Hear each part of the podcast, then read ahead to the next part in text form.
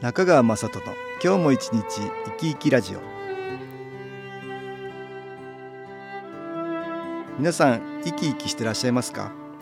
この番組では気というものを私中川雅人がいろいろな角度からわかりやすくお話をしてまいります。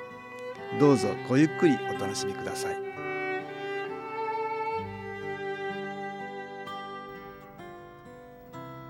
中川雅人の今日も一日生き生きラジオ。この番組は気のある生活あなたの気づきをサポートする株式会社 SAS がお送りします。おはようございます。株式会社 SAS の中川雅人です。12月に入って第2週目、えー、あと20日ちょっとで今年も終わりですね。師走とは普段は落ち着き払っている先生までもが忙しく走り回るからという説もある通り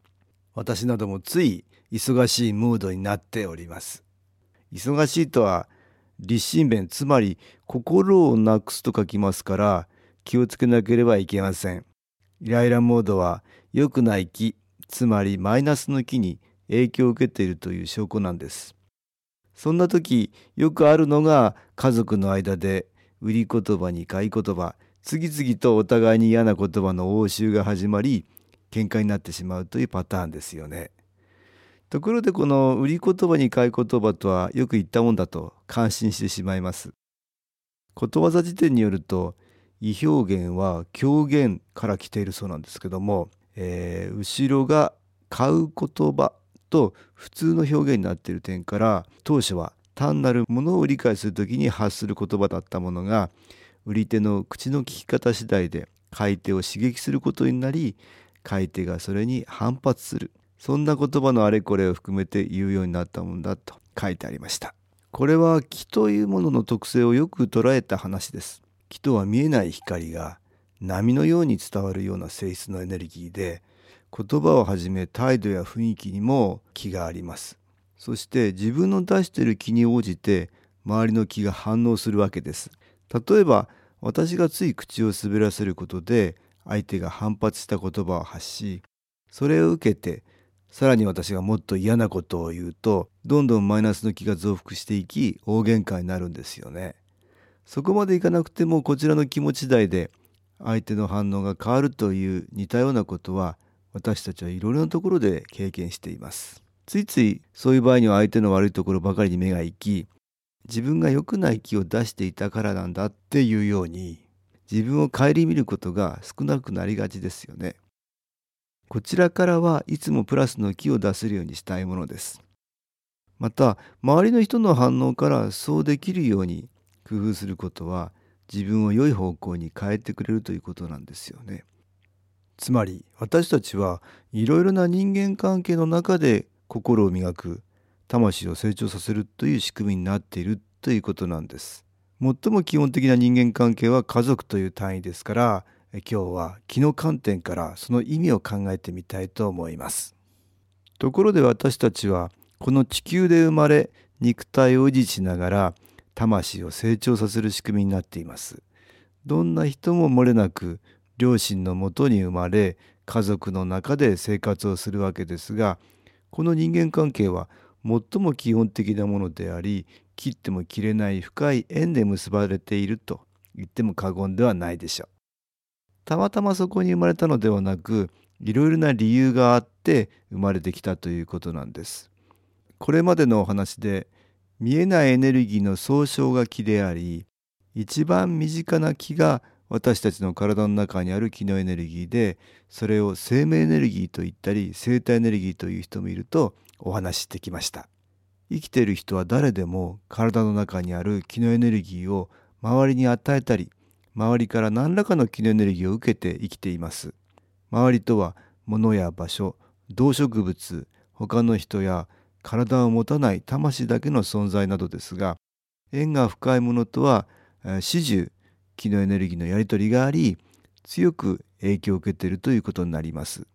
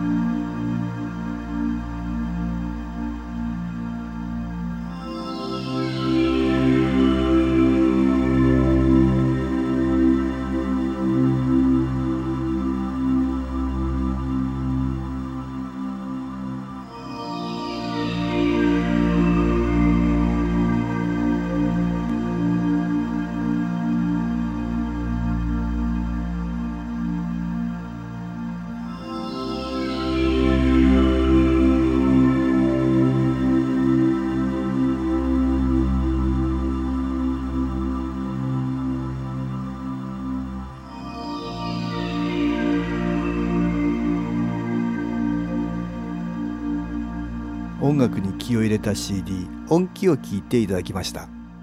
当たり前といえば当たり前ですが離婚しても死別してもどんな人にも両親がありその両親にはさらに上に両親がいるというふうに脈々と続いているのが私たちです。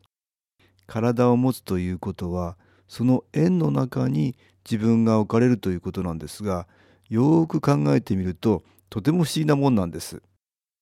人は体を失っても魂という心を持った見えないエネルギーだけの状態になって存在します。魂のエネルギーが生きている人よりも高くなっているものをプラスの木生きている人よりも低い状態になっているのをマイナスの木と私は言っています。つまりプラスの木とは守護霊さんのような存在でしょうか。そして生きている間私たちはそのような存在からはエネルギーを分けてもらったり逆にマイナスの木には与えたりしているんです。つまりそのような先祖も含めた家族の木の環境が存在するわけですが人は生まれることによってその木の環境に置かれるということなんです。生きている私たちの特権ですがマイナス的な状況に陥りそこから何かに気づいて行動できると気のエネルギーを大きく増やせるということなんです。これは魂だけの存在にはできないことです。そしてそれによって周りのマイナスの気に気のエネルギーを分け与えられるということになります。ですから先祖を含めた家族という魂のグループは生きている人が何かに気づくことで家族全体の光が増える方向に成長しているとも言えるんです。人は生まれてある時期までは先祖を含めた周りの人たちにエネルギー的な支援を受けて成長するということになりますがある時期からは逆に周りに気のエネルギーを分け与えれる比率を増やしていくと言えるでしょう。人は生まれてきても自分一人では何もできません。そのまま放置されれば体を失うしかなく誰かの世話にならない限り体を維持することもできません。そのような期間が全ての人にあるということは家族やそれに類する育ててもらう人間関係がどうしても必要ということになっているわけです。それはある期間縁となる気の関係が必要だということであり言い換えれば縁という気の関係をより強める期間とも言えるでしょう。私たちは支えるということを通して大きな学びや気づきがありそれによって支える側の魂がエネルギーを増やせるようになっているんです。例えば子供という支えなければならない存在が生まれることで子供をどうやって育てようかと親としての学びがあり子供も成長するんですが親もまた支えることで成長するつまり魂のエネルギーを増やすというようなことなんです。さらには強い絆は太いパイプのようなもので私たちは縁によって一見マイナス的なことはありますがそれを乗り越えられることで大きく魂を成長できるように設計されているんです。その時に強い絆である太いパイプがあればそれを通してプラスの木が届きやすくなるということなんです。ですから最初は外からたくさんのエネルギーを得て育てられやがては外にたくさんのエネルギーを与えられる人に成長し他の存在を支えることでさらに気づきを得てたくさんのエネルギーを与えられる人になるというわけです。子供が生まれたり、えー、結婚や縁組によって家族が増えるということは魂のエネルギーを分け与えなければならない機会が増えるということです。つまり単純に考えると気のエネルギー不足に陥るリスクが増えるということになります。しかし自分以外の周りの人が何かに気づき大きくエネルギーを増やすことがあるもんですまた誰かがマイナスに傾いていても他の誰かがそれを補うかのように光を増やせるものでそのような支え合いは人数が多い分だけプラスの気の相乗効果が働き結果的にはそれは強い光となって戻ってくるわけです。ですから家族が増えるのはおめでたいことでありたくさんの光をもたらす可能性がある家族は多い方がいいということになるんです。これまでの話をまとめると先祖を含めた家族というグループは家族の誰かの光が大きく増えることでドミノ倒しのようにどんどんと急激に良い方向に変われるという特徴があります。ですから家族の中で誰かが光のような新機構のエネルギーを受けられるといいんです。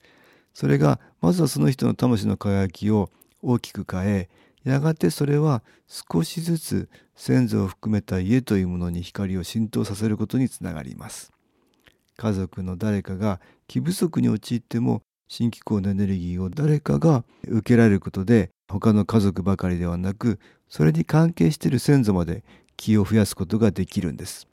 まずは自分にそしてだんだんに他の家族にも魂に宇宙からの光が入るということが次へとつながっていく糸口になるんです。宇宙は新機構のエネルギーという強い光を送ることによって地球上に存在する長い間光を失っている魂たちを家族という単位で大きく光に導きたいということなんです。ですから多くの方に新機構のエネルギーを利用していただきたいと思います。株式会社 SS は東京をはじめ札幌名古屋大阪福岡熊本沖縄と全国7カ所で営業しています。私は各地で無料体験会を開催しています。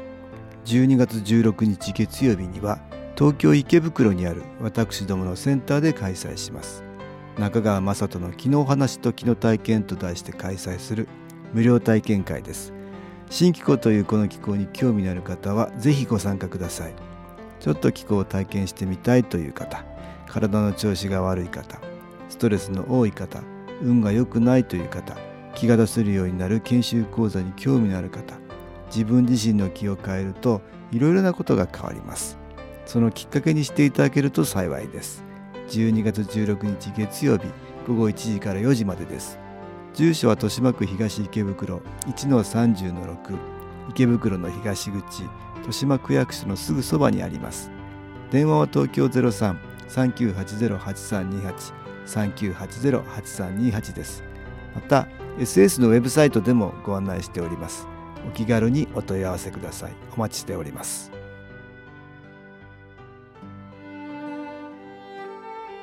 いかがでしたでしょうか？この番組はポッドキャスティングでパソコンからいつでも聞くことができます。SAS のウェブサイト www. 新機構 .com 新機構は SHINKIKO または FM 西東京のページからどうぞ。中川雅人の今日も一日生き生きラジオ。この番組は気のある生活あなたの気づきをサポートする株式会社 SAS がお送りしました。